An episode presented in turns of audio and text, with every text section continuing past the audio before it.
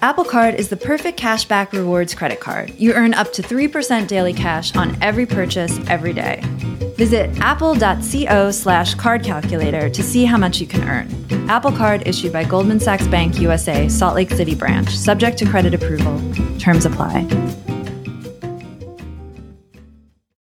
For the ones who work hard to ensure their crew can always go the extra mile, and the ones who get in early so everyone can go home on time, there's Grainger, offering professional grade supplies backed by product experts so you can quickly and easily find what you need. Plus, you can count on access to a committed team ready to go the extra mile for you. Call, clickgrainger.com, or just stop by. Grainger, for the ones who get it done.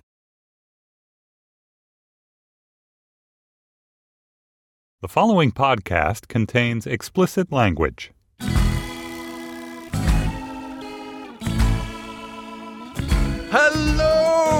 And Merry Christmas and welcome to the Stay Healthy edition of Slate Money, your guide to the business and finance news of the week.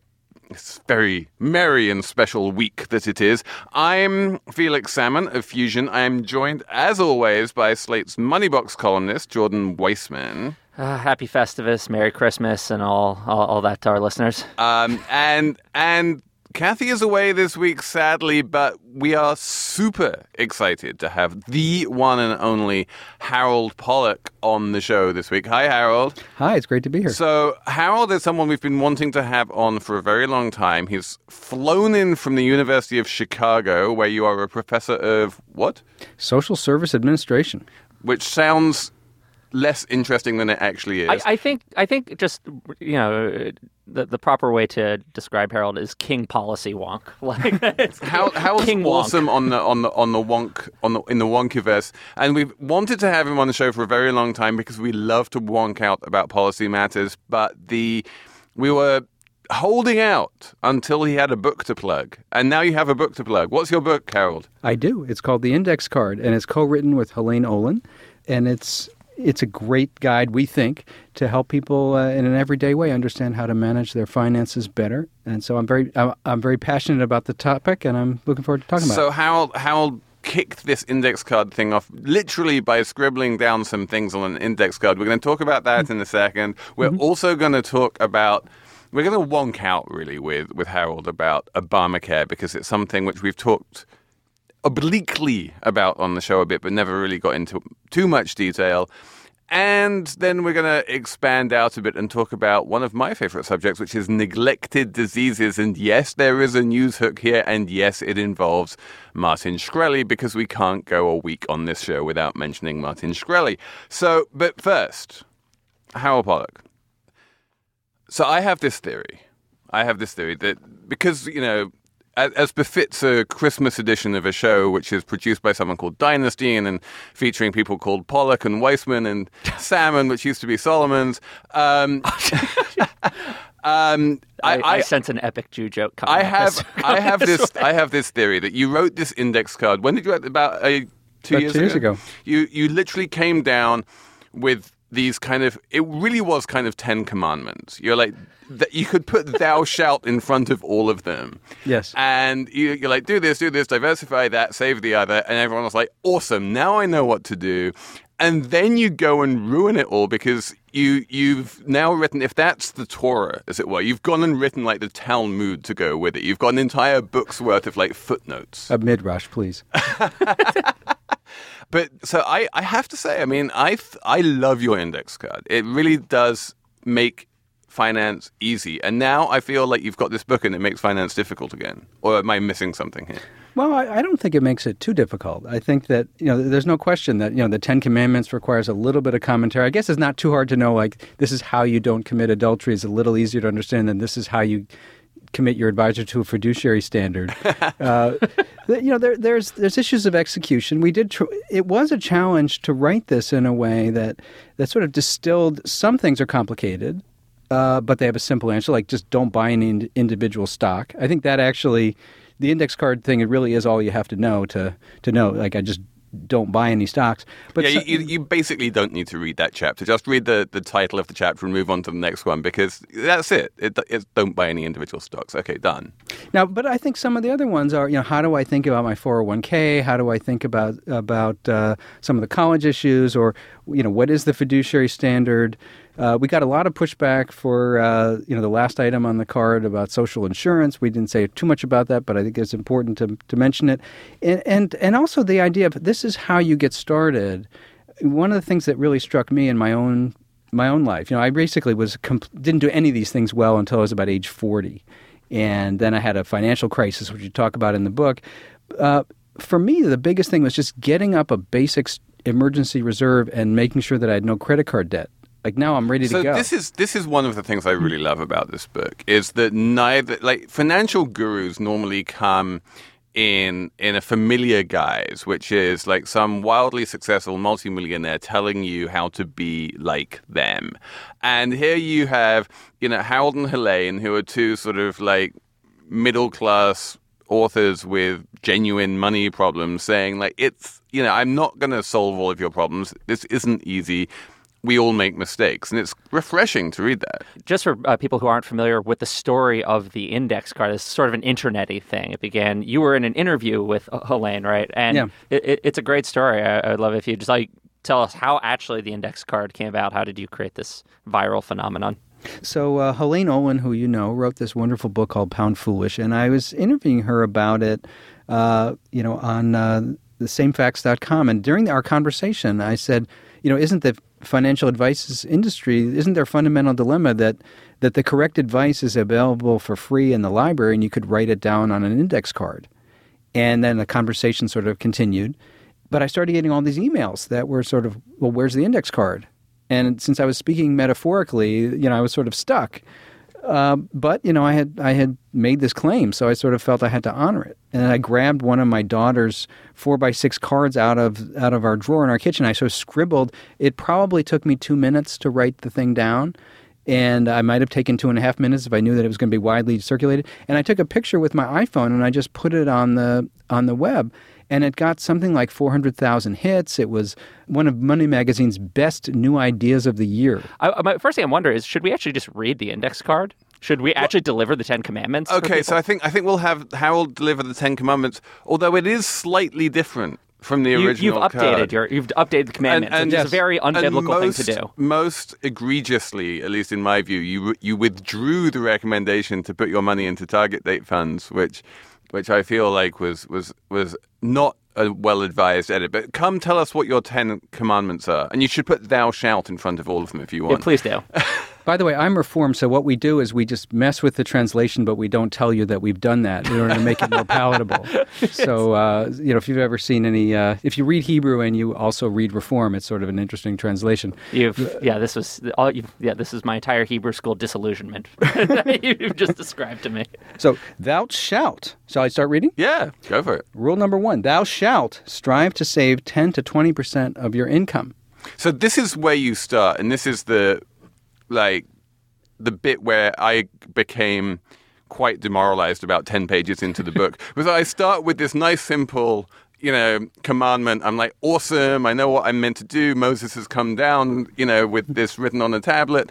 And then, next thing I know, I'm being told that I should itemize every single thing that I spend for three months, even down to a, you know, dollar fifty packet of chips, and I'm like, okay, wait, no, okay, this is way harder than I thought that it would be. You know, it's actually not that terrible if you just use a debit card for all your purchases. Like you, uh, if, uh, I thought that was a very good advice. I've been trying to do that, or I guess it, it was the advice resonated with me because I've been personally trying to get some hold on my finances. There are some awesome services that even like Bank of America will offer you that will analyze all your purchases for three months and kind of average them out and tell you where all your money's going. So I think it's more doable than it sound than than you might be worrying about. Yeah, I, th- I think that it's you have to sort of know what you're spending your money on in order to really get a handle on it. And by the way, we don't think you should go on a financial starvation diet. You know, if if every day you really get your mojo by having a mocha whatever from Starbucks, and that's really your thing, great. You should do that. You should just make sure you're spending your money on the things that actually are important to you and give you pleasure. And and looking at your credit card to see like that old subscription service that you even forgot that you had. There's a lot of stuff that you sort of see in the underbrush there when you keep track of your spending, and. Uh, and we think that's valuable. Now, I must say, I'm more of a Puritan than Helaine was. We had a sort of interesting tension because I, I drive this old dented professor car, and I'm sort of, uh, you know, much more puritanical. But when I wrote down on the original index card, you should save 20% of your income, I got a bunch of letters from people that, that were basically of the form Dear Professor Pollack, I'm a 28 year old uh, single mom. You just told me to save 20% of my income. F you. And, and I get that. You know, that is really hard.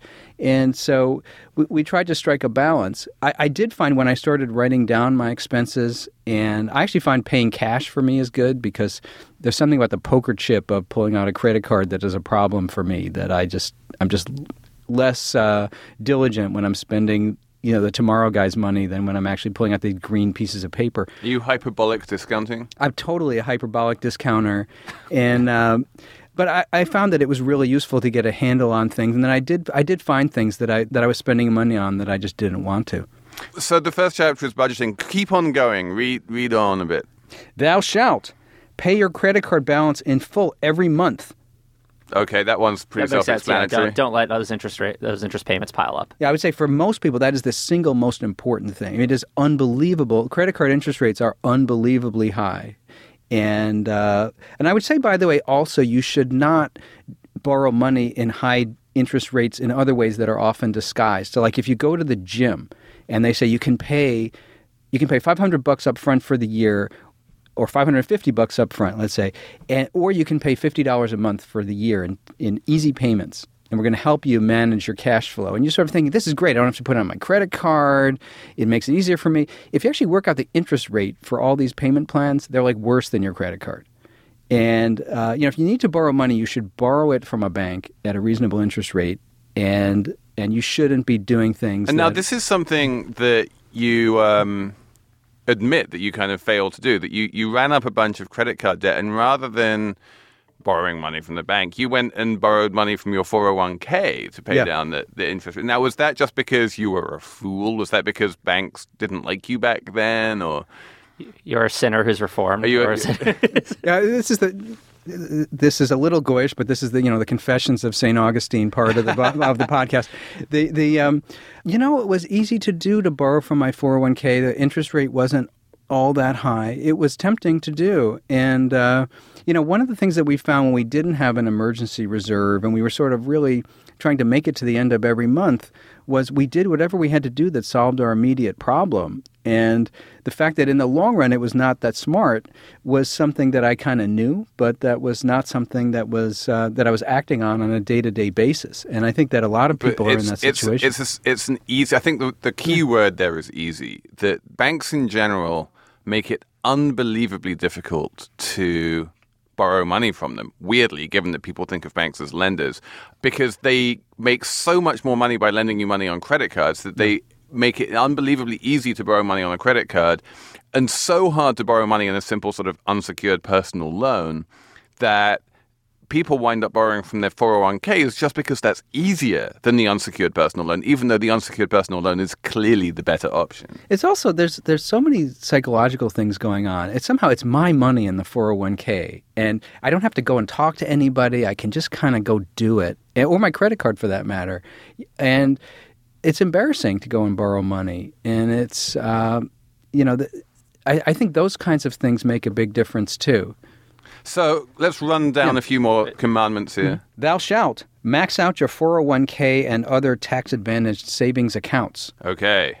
So, I mean, there's so many things that are good about this for the average person that this is just important. First of all, But it, you're basically, it's, it's a corollary to number one. You're saving up money and you're saving it up for when you need it most. You're saving it. That's true. You're making it automatic. It comes out of your monthly paycheck. You get a big tax advantage, and often your employer is kicking in something to help you with that. So, so maxing out your 401k for a lot of people that is really great. Now, I should say that as public policy, there's a lot that's really stupid about the 401k because it's great for people like us who are uh, who are you know more affluent than many other people and also are kind of sophisticated in the ways of of this thing. It, it, the amount of money that's given out to advantage people in, in tax breaks for this is it's kind of We're hard gonna to defend. we're gonna come to public policy of Thi- the this is the- welfare sorry. state in a, in a minute, but let's move on to the next commandment. Rule number four: Thou shalt never buy or sell individual stocks. Just we'll leave that one there. We don't need to do any I- any kind of Talmudic anything on that one. I do feel like it's almost like the Next the next commandment.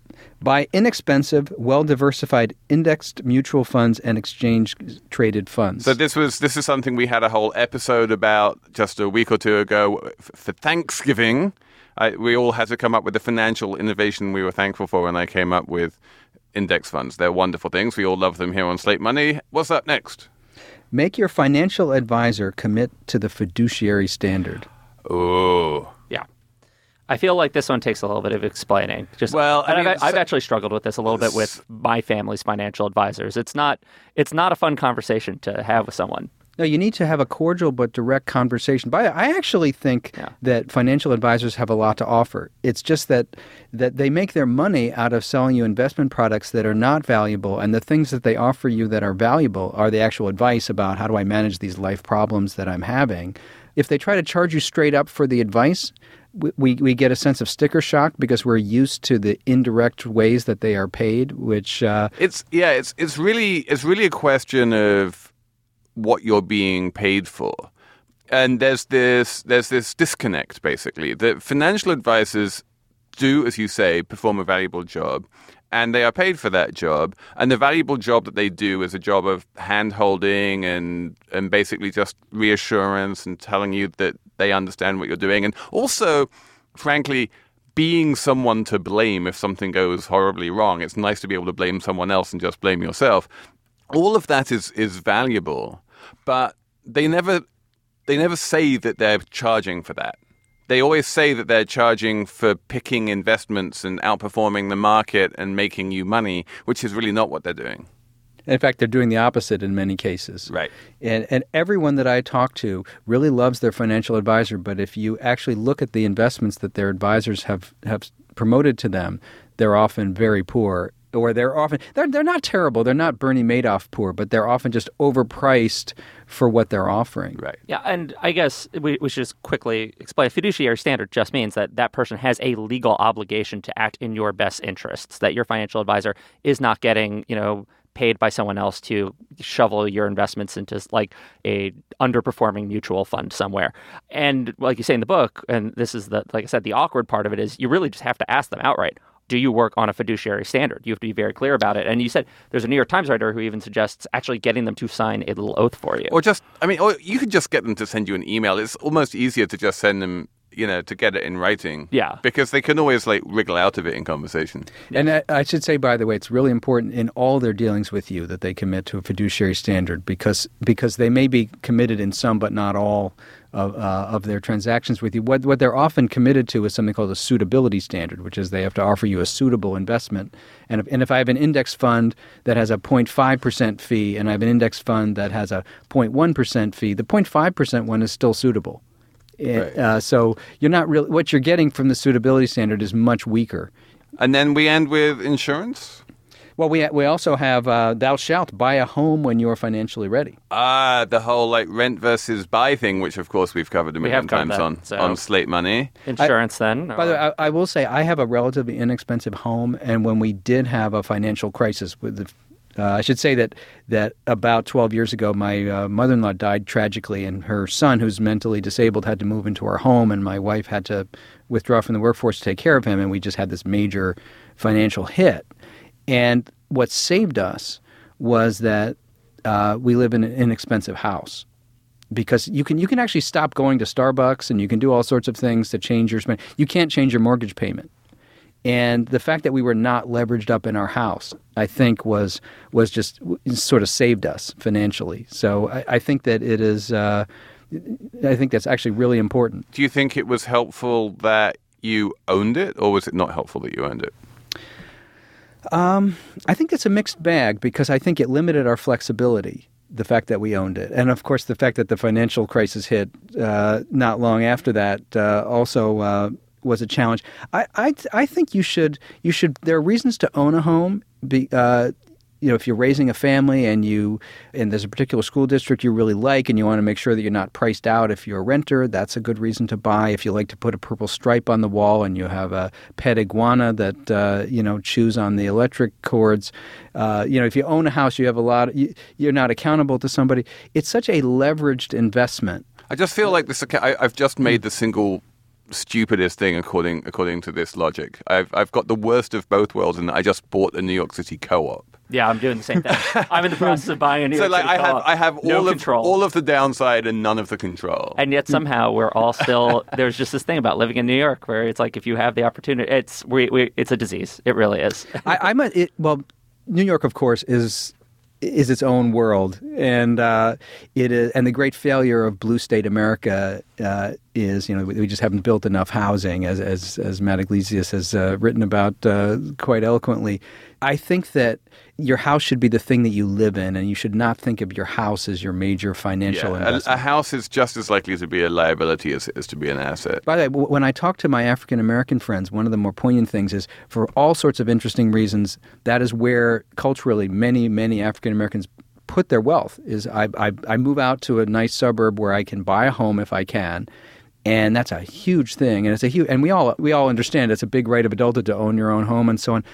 That is specifically the venue where they're the most discriminated against and where they put themselves most at risk.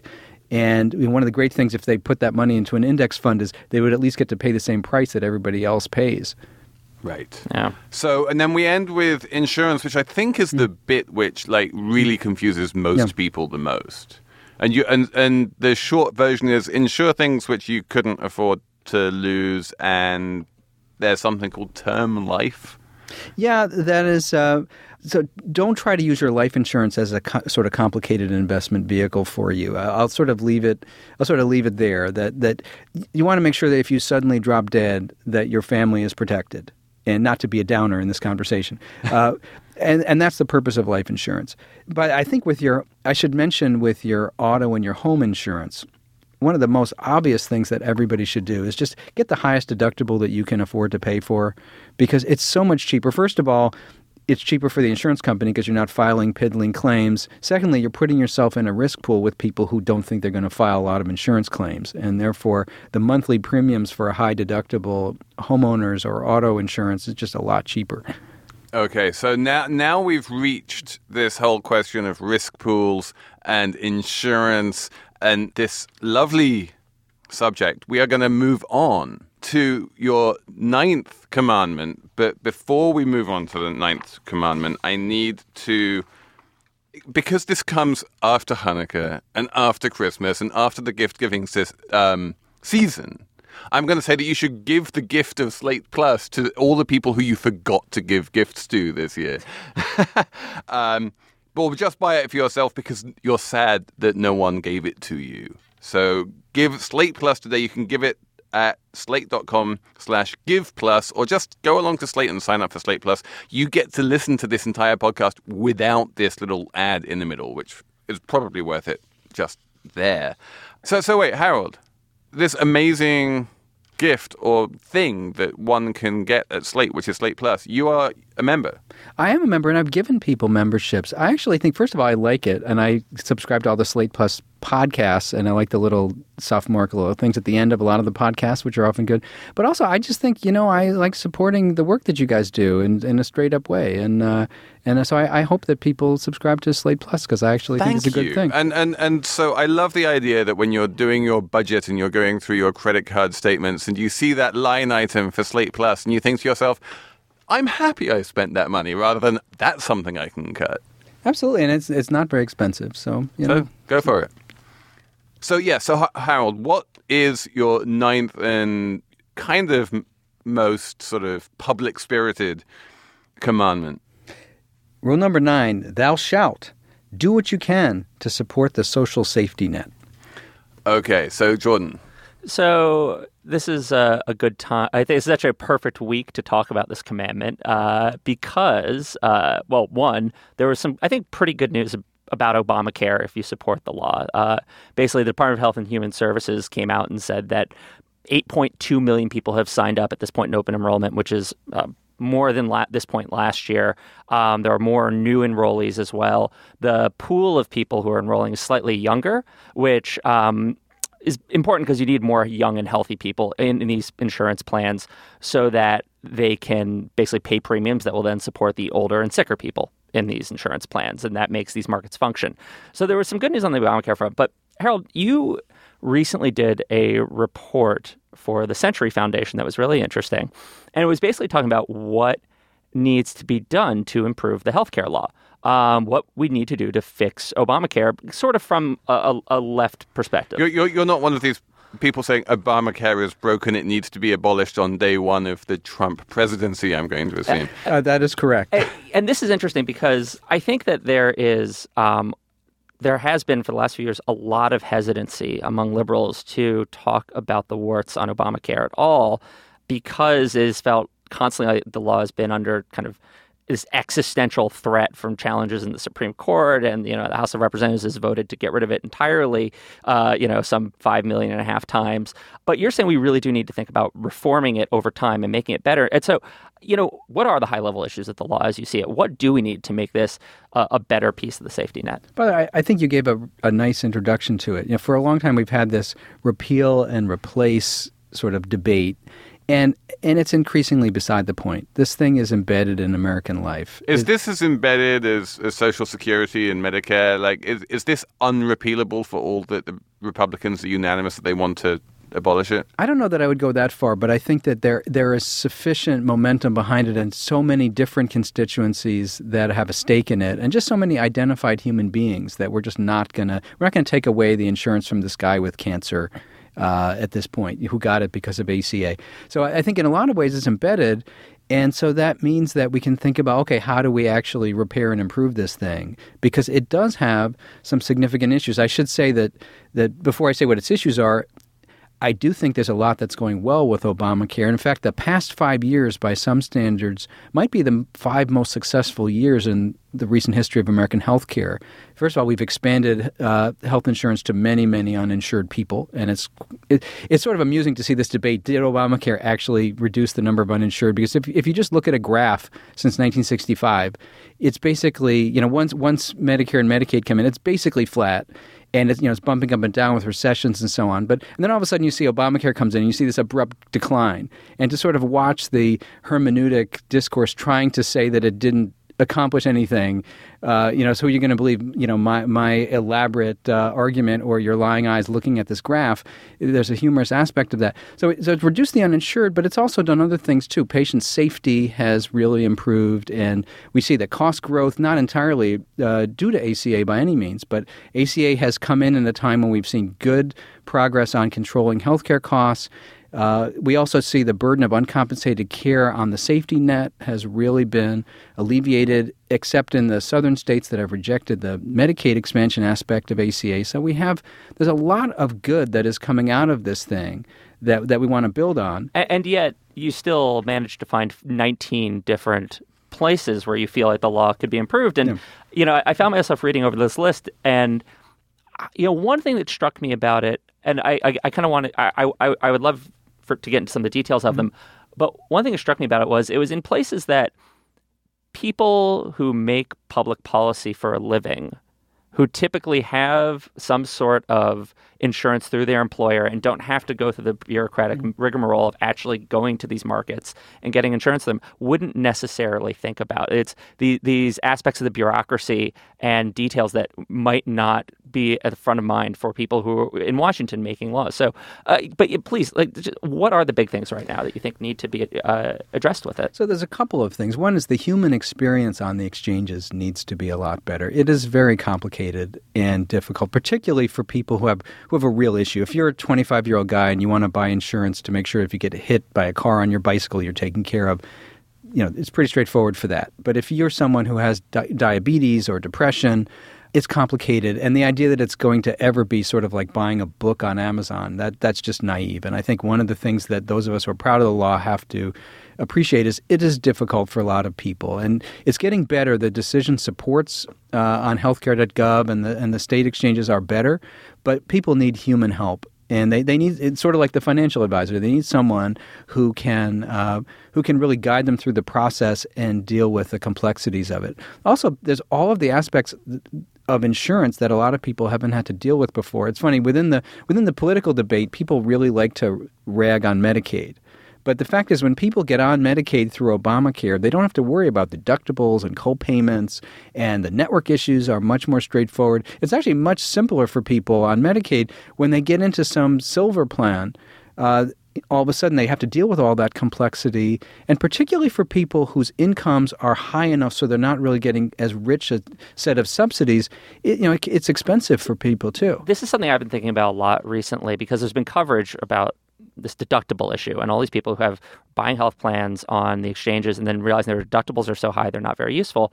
And I found myself looking at the demo, like at New York Times articles and looking at these families who are appearing in them, and actually then going on to healthcare.gov and seeing what was avail- what should have been available to this person, like what what was there anything cheaper, a better plan? And often it seems like yes, there there for someone who fit the description, there should have been something else that, would have been financially smarter for them to purchase.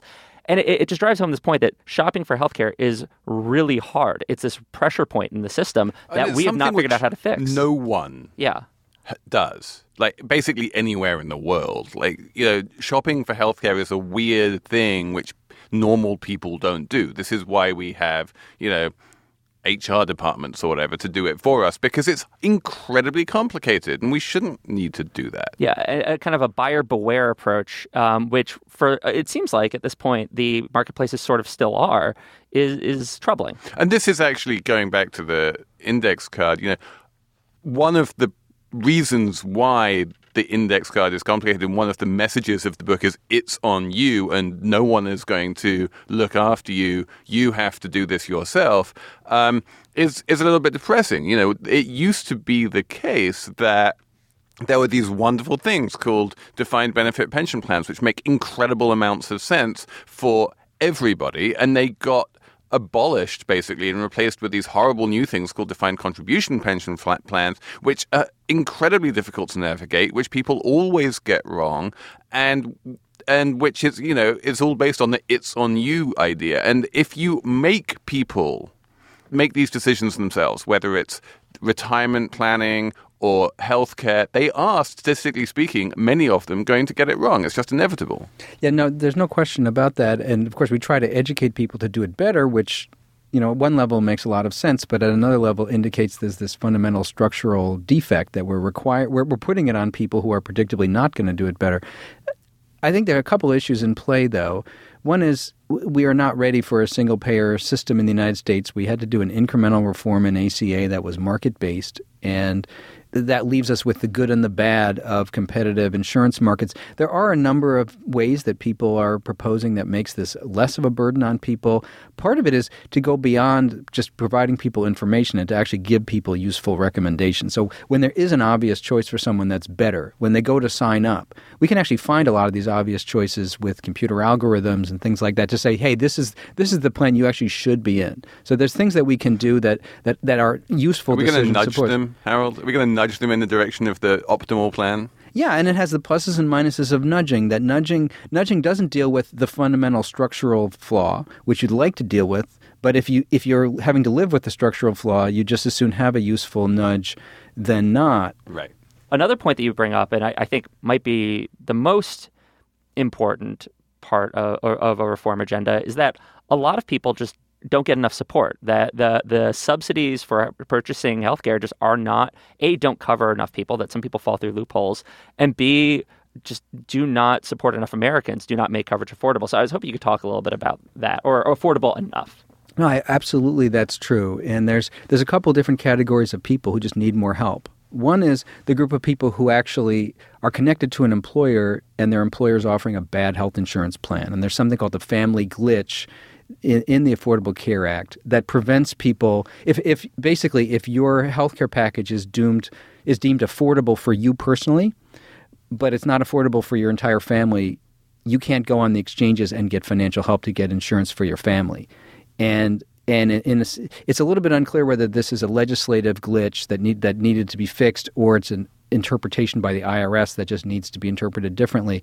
But it's a real problem, and all of us know people in our lives who were hoping that they could get help from Obamacare. Uh, you know, who are basically at a low wage employer and they're shut out by this. And there's also just a group of people who just need richer subsidies. And the Urban Institute actually has a very nice paper where they sort of work through all the numbers when we were in this political knife fight to get ACA passed, a lot of conservative Democrats basically wanted to constrain how much money we were going to put into Obamacare and restricted the generosity of these subsidies. And there were sort of a couple ironies of that. One is it had zero impact on political attacks on the law. If we'd spent more money, we'd have exactly the same uh, attacks being made as as as were made. Uh, but it made the law less effective and less generous f- for people. And uh, you know, many ways, this law would be easier to defend if it were doing more for ordinary people than we were able to get done. I mean, there's one group in particular that you bring up, which is just people who make more than 400% of the poverty line. Um, but still are on the exchanges. And you don't get subsidies if you make more than 400% of the poverty line. And the, the fact is that this insurance, if it is not subsidized, is kind of expensive for what the product is. I mean, because of all the requirements and such. So uh, you, you, talk about a few different ways to help this group, but it, it does seem like this is one demographic in particular that it needs to get some kind of assistance. Well, one of the challenges, of course, is from a political perspective, it's also the group of people who actually matters the most in American so politics. They're middle class. I mean, I mean the people who are being tremendously benefited by Medicaid by this are just not the people that are that matter the most in American politics, and in many cases are non-voters. And uh, you know, one of the tragic aspects of this is there are a very large group of people who are actually helped, but who are just don't matter politically as much as other people. It, now, it is true that health insurance is expensive. You know, this is a thing that's you know it's one sixth of our economy, and uh, especially when you require insurance to actually work when people get sick, it means that you actually have a you have to have an essential health benefit package that works if you have cancer. And that also works by if you have a substance abuse issue or other issues that are more controversial. So, in order to make that work financially, the insurers, you know, they, they have deductibles and co-payments that are more transparent to people. Uh, and, you know, I'm not going to get liver cancer, so I don't really know that if I got it, my old health insurance policy would have imploded and would have left me losing my house.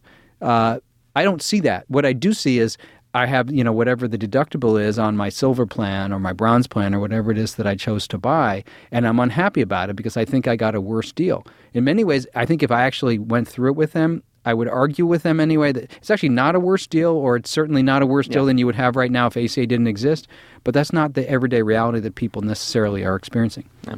Okay, so I'm gonna we're gonna move on to uh, a bigger issue about healthcare you in think, a second. You think bigger? Even bigger. All right. I'm, I'm going global here. I'm going global. Okay, so so Harold, before before we move on to global healthcare issues, what is your theory about gift giving? I think we should all give way more gifts that are cheap and we should not give $300 blenders when somebody gets married. The only purpose of giving someone an expensive gift is it's a graceful way to give them money, or if you and the other person are sufficiently affluent that it doesn't matter. But like if I see a book and I say, "Wow, this reminds me of my friend Jordan," it's a ten dollar book. I should do stuff like that more often to send. Yeah, you him. don't need to wait until Christmas or Hanukkah or birthdays or something. Just give gifts all the time, no matter what the time of year is. It's always a good time of year to give a gift. And Jordan, yeah, if I want to give a gift where should I go to find out what gift to give? Funny you should ask. It turns out Slate has a gift guide right now on slate.com. Picks.slate.com is our sponsor, I guess, weirdly, this week. So that's the guide for everyone on your list or even yourself or just people you met and you want to be nice to. Picks.slate.com.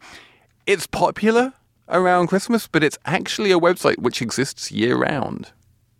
Okay, I want to move on I want to globalize this issue about healthcare a little bit. It's worldwide, Felix. Well, this is worldwide. worldwide Felix. Salmon. Well, although I'm gonna. So, so this is fascinating. One of the things that happened this week to try and give a little bit of a news hook to this is that Hillary Clinton came out uh, with a pledge that if she gets elected to be president, she's going to spend two billion dollars a year for ten years. That's twenty billion dollars in an all-out attempt to try and find a cure for Alzheimer's disease.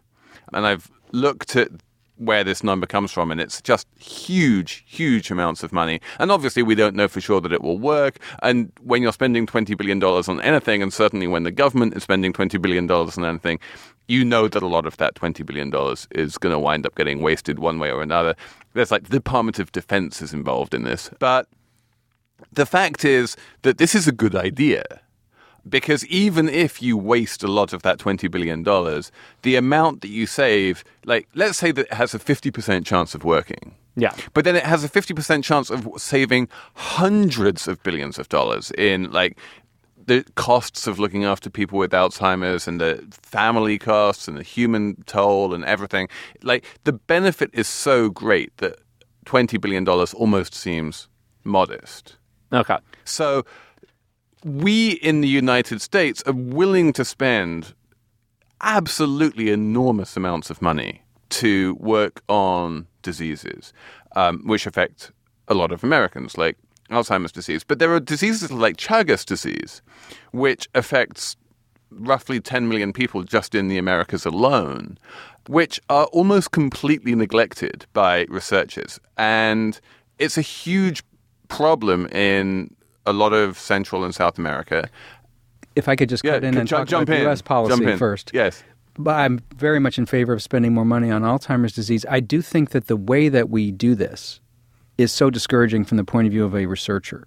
Uh, so what we've seen, although neither party particularly wanted to do this, we have cut NIH's budget and the funding lines for my junior colleagues in particular for what actually gets successfully funded when you submit a grant project has become much more stringent. And I write a lot of tenure letters for people at other universities. I'm getting more and more letters that say this person had a great project that five years ago would have been funded or 10 years ago would have been funded. And when you evaluate this person's tenure, you should think about that. What we really need to do is, on an even keel, support both basic research and also health services research. So one This of the is- things in yeah. the in the Alzheimer's budget is, is fascinating. They're like, we know this seems like a good i like like a lot of money. Basically, what it means is that instead of accepting 10% of the grant proposals, we'll accept 30% of the grant proposals. We're still having a very high bar for like what gets funded. Yeah, I was going to say these. This is kind of this is actually a recurring theme, not just in medical research, but kind of American science. We decide we're going to go to the moon or wage war on some sort of disease, and there's a burst of funding. Uh, the NIH situation is they decided in, during the 90s, I think they were just going to double the NIH budget, which is great, but it leads to all sorts of knock-on effects. Where if you don't continue growing the budget after that, um, you get all these problems in the research world, and it starts to feel like you're essentially cutting the budget. And Well, you are. you you are you're effectively cutting the budget. It's a slightly more complicated than that, but that's that's really basically what's happening. And so the result is that you get these booms and bust cycles, which aren't actually very good for uh, research purposes. No, they're not, and, and they have very they have strange consequences. Like, suppose I got a lot of NIH funding during the boom phase, and I was reasonably productive. Now I'm really competitive for the next NIH grant, even though I'm uh, maybe I'm not, actually not that great a researcher. I just happened to be the guy who was there when the money was available. Now you have this really smart younger person who doesn't have the same track record that I do because the money wasn't available when they started out. I'm going to outcompete them for grants because I I just got funded during the boom cycle. And there's, it's very hard to be methodical about that. And it, it's gotten worse over time because the politics have become more polarized. Somehow public health and health services research have kind of been identified with Obamacare in a weird way. And so when you want to research all sorts of issues about how to, you know, reduce hospital infections, somehow that's gotten caught up in the uh, So, ACA. so debate. Harold, what's what's your view on on this Clinton proposal? Do you do you think that it's a good idea to have a big ten year push to spend twenty billion dollars on Alzheimer's, or should we just broadly increase? You know, CDC and NIH funding rather than trying to be too specific about it. Well, I think that in order for it to be politically sustainable, it is important to have it anchored to things that people care about. And so I think that having a big, and certainly Alzheimer's, uh, both research and services, uh, you know, certainly incredibly important. I think I would, in the details of it, make sure that it's done in a way that we really are pursuing the most important healthcare and scientific opportunities. It may be that the prospects for a cure uh, you know, may not be there as much as people are hoping. In which case, there's still lots of worthwhile things we can do with the money. And I, I just think we have to make sure that in the blocking and tackling that we actually apply the best evidence that we have to make sure that it's going to high value activities. Okay, so now this allows me try my to be more segue. boring. Yeah, we've gotten off an awesome tangent, I but we try want to to- get back. So this allows me my segue when, when like when when we're talking about low hanging fruit and, and the most obvious opportunities. There are hundreds of thousands of Americans, or at least people in America, with Chagas disease. Most of them are undiagnosed. And a lot of these people are going to die from congestive heart failure or from heart arrhythmia. And th- many of them will die without ever knowing that they had Chagas disease, let alone that it's an entirely curable disease. Um, there's this drug called benznidazole, which cures Chagas disease, and it's available for between fifty and hundred dollars in most of Latin America, but it's not FDA approved in the United States. So if you have Chagas disease, if you're lucky enough in a weird way to be diagnosed as opposed to not being diagnosed with Chagas disease, you still can't get it basically unless you go to this one clinic in Southern California which specializes in navigating this horrible CDC protocol for getting the drug for free from the CDC. But it's incredibly difficult to do that, and no one really does it. So it's very important, and we would save lo- thousands and thousands of lives if we just got FDA approval for this drug. And this is where our good friend Martin Shkreli comes in. Yes, so this is where Martin Shkreli comes in. And Felix, you wrote a, a slightly slate pitchy article arguing that that uh, Martin Shkreli may have inadvertently done something or sort of done something good for the world on his way to getting arrested for securities fraud. Uh, I don't know if I 100% agree with you, but basically, Shkreli, we all know, uh, became famous when he basically hiked the uh, price of a drug, drug. yeah, a, a drug for treating a parasitic infection that AIDS and cancer patients get. And he hiked it by more than 5,000%.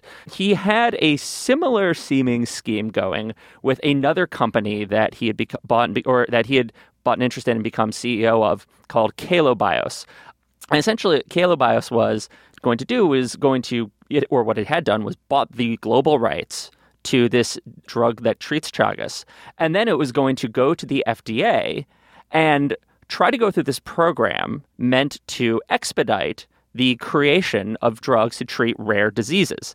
And there's this interesting loophole. Basically, what happens is if you go to the FDA and you say, hey, we're going to try and treat uh, uh, this rare tropical disease like Chagas, they will, in some cases, give you a voucher saying that, okay, we will speed up your approval process. Uh, by four months, which for a drug company can be very valuable. It's four more months on the on the market. However, the interesting thing about this voucher is that you don't have to actually use it yourself. You can also just sell it to another company for lots and lots of money, and that's been happening. Even And the last time one of these vouchers was sold, it was sold for $350 million. It's a lot of money. and I can kind of see the logic of this. I think I think the idea is that maybe um, you don't need that four months extra on the market to for your drug to treat Chagas, but the ability to sell this voucher will create some financial incentive to go and seek out a cure.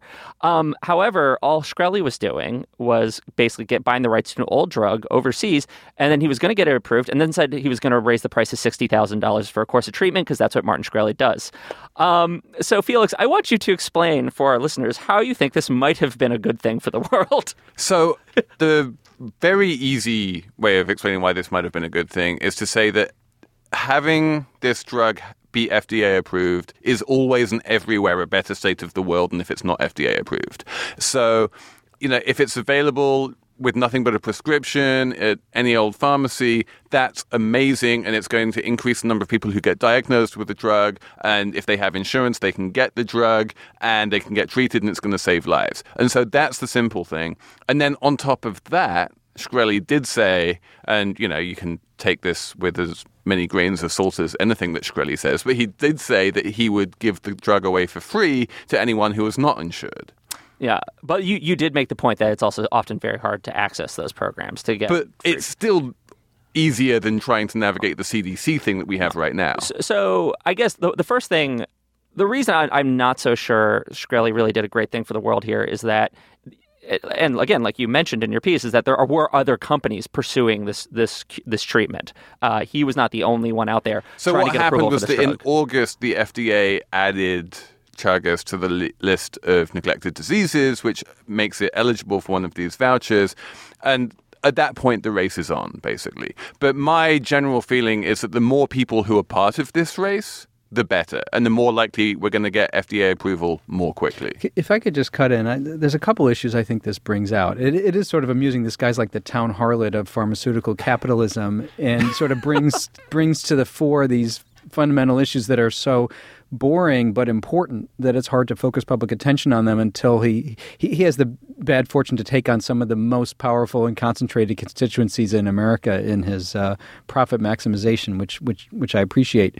But I, I think that there's a couple issues that, that this Chagas drug brings out. Uh, one is we really struggle to find a way to give economic incentives to work on important problems, particularly that don't affect Americans primarily. And the use of the patent system to provide an economic incentive to develop new drugs you know, is fundamentally problematic because because then you have a monopoly over this life saving drug, and how do we deal with the ethical quandaries?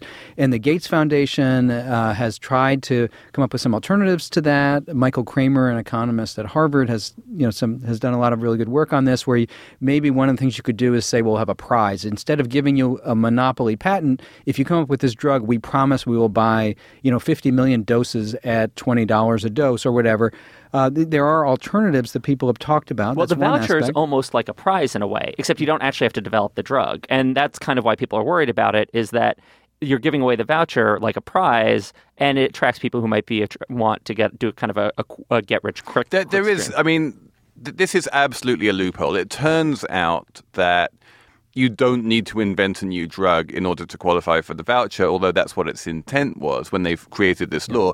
All you need to do is get FDA approval for a drug which was invented in 1960. And that feels like a bit of a loophole, but it's a loophole which is good for anyone suffering from Chagas disease. Yeah, it's a loophole because because it gets us through the bureaucratic hurdles that you correctly identify. I think you make a good point. I think there's two other things about Chagas that are interesting. Uh, one is our neglect of basic prevention. So the Chagas is is a disease that is readily prevented uh, by spraying uh, people's houses. You know, it's spread through a, a kissing bug, and we can kill these bugs, and we can do a lot of things. It turns out that that in one of the major studies of this, it cost twenty seven dollars per per house that was sprayed. Uh, to uh, to stop this. So we actually don't need a really expensive drug to prevent a ton of these cases. We can do basic public health prevention. Uh, Although the fact is that a lot of that basic public health prevention needs to be done in places like Nicaragua and Bolivia, where you know it's very hard for the FDA to get involved. Well, that brings up the second point, which is I think that we have to recognize that Mexico and other parts of Central America are kind of within an integrated biosphere with the United States. And you know, people move, goods move, agriculture moves, and and I, I, think a coordinated public health response that takes into account, hey, you know, there's 11 million people from Mexico in the United States. There's 150 million people who move across that border. Bugs move across that border. Lots of things move across that yeah, border. and it's no coincidence that the highest prevalence of Chagas is in Southern California, right next to the Mexican border. Yeah, and they have excellent public health uh, agencies in Mexico that we could work with and provide resources to that would probably help more Americans than anything we're going to do with this Chagas this drug is, right This now? is an incredibly important insight, actually, that if you're going to be spending money on, you know, FDA approval for Chagas drugs, like that's all well and good, but that money would probably be better spent and save more American lives, never mind Mexican lives, if you just spent it on Chagas prevention in Chiapas and places like that where it's common. I, I guess another point that this all just brings home for me is the weird, uh, the U.S.'s weird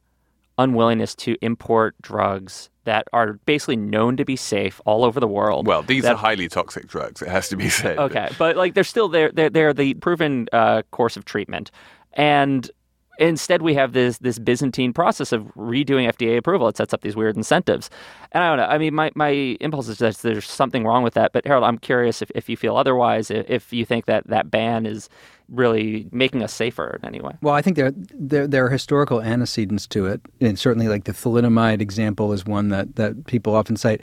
I, I think the political economy of pharmaceutical regulation right now, uh, you know, leads to overly costly drugs, and at some point.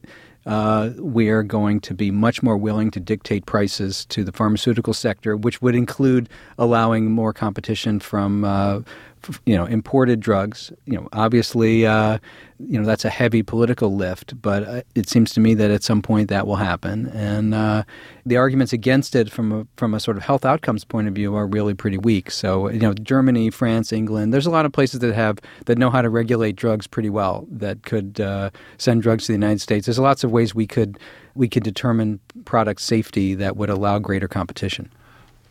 On which note, we are going to wrap up this discussion and move on to the numbers round, which I'm going to assume that it's not all going to be based around like heavy issues of no, healthcare. mine's, And mine's like the least heavy thing. what's your number? My Jordan? number's four yeah. for the Fab Four. oh, the for- Beatles. for the Beatles. Are out on the, The- Spotify. Beatles are finally on Spotify and Apple Music and any streaming platform that you happen to have as of today.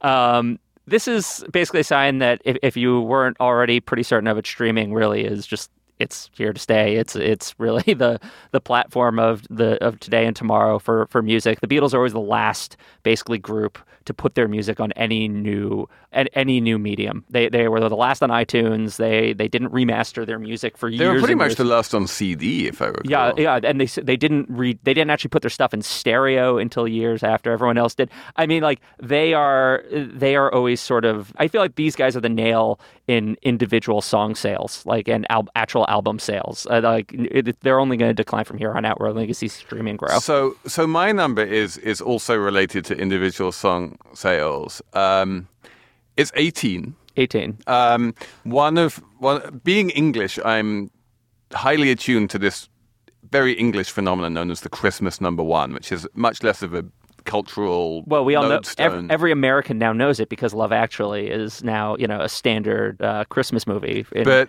but the Christmas number one in America this year, um, hi Cathy, wherever you are, um, is "Hello" by Adele, and to no one's surprise, the Billboard Top 100 is full of lots and lots of Justin Bieber and The Weeknd. But the number which interests me is the song at number 18, which is the highest the song has ever got to in history. And but it was released in 1994. what song? And the song is one of my favorite songs in the world is All I Want for Christmas Is You by Mariah Carey is currently at number 18 in the Billboard Top 100. I didn't realize that. Speaking of Love Actually, I didn't realize that that uh, that song was from '94. For some reason, I thought it was more recent. That's a that's wow. That, that song is over 20 years old and has never been so high. Ever in its entire 20 year history, it has never reached number, number 18 or higher on the Billboard charts. Uh, there's a reason for that, Felix. What's the reason, Harold? It's not a very good no, song. it's a wonderful song. It's an amazing You shut your song. mouth, King. It is- So, so Harold, I, I explain have to a me why. PhD. why... It's a lousy song. I just, wanna, I just want to make that point. Okay, Okay, Harold, what's your number? My number is nine hundred ninety-nine thousand seven hundred. okay. What that is is it's the difference in value between the the biggest and the second biggest checks that Donté Stallworth had received in his life by age 21. He is Donté is uh, a retired football player who I recently spoke with, and who's a brilliant guy. He's now a journalist. He played wide receiver uh, for about ten years in the NFL, and when he was in college, he occasionally did you know summer jobs or whatever, and he got a check for three hundred dollars at some point as part of a job, and and then he gets drafted and he gets a check for one million dollars. As a now he's now a publicly famous 21 year old who now has the burden of this huge check. And I'm thinking this is so insane that we burden these young athletes. I mean, obviously he's blessed to get a check for a million dollars, but that we pay them in a way that is completely out of their comprehension. And and of course, a lot of these players, uh, you know, don't manage the money successfully, and a depressing percentage of former NFL players go bankrupt and have serious. But that's also problems. related to brain injuries and stuff like that from all of the concussions. I don't know if that- what's your yeah. what's your proposed solution to this problem? Should he not get a million dollar check? I think he should get a half a million dollar check and he should get a half million dollar annuity that uh, so that he can get used to living on on a realistic lifetime income. You know, given that that million dollars is actually a huge chunk of his entire lifetime income, if he's like most football players, and that we should pay these guys out over a long period of time. Yeah, the the the uh, the fifty percent of your income should just automatically go to buy annuities, which kick in at age thirty five or whenever football players generally retire. By the way, these guys are really smart. I mean, he's if you actually follow this guy's Twitter feed, but it, you know, he really he has all these tweets I don't understand about how you know you know there's going to be an interception because the quarterback threw the ball in this spot where the where the you know th- there's a huge amount of reflective intelligence that he had at age 21 and it was all directed towards football and he didn't know anything about finance and that's uh, and because his job was to be drafted Well, as a football this player. this is not going to be a problem anymore because Donté Stallworth age 21, if he was 21 today, would be given a copy of the index card and would, th- and would henceforth manage his money in an absolutely perfect and optimal manner. Um, Harold Pollack, thank you. Thank you very much for coming on the show. It's been amazing to have you on. Um, and one, one more plug for your book. What's it called? The index card. The index card. It's, it's easy. It's available everywhere that books are sold. Thanks to Zach Dynasteen, um, who produced this week in a curiously empty Christmas slate office. Um, to Andy Bowers, the executive producer, to the entire Panoply network, which you can find at itunes.com slash panoply. Write to us at slatemoney at slate.com. Subscribe to us. You can search for us in the iTunes store. Leave a review. Happy holidays. And we'll talk to you next week on Slate Money.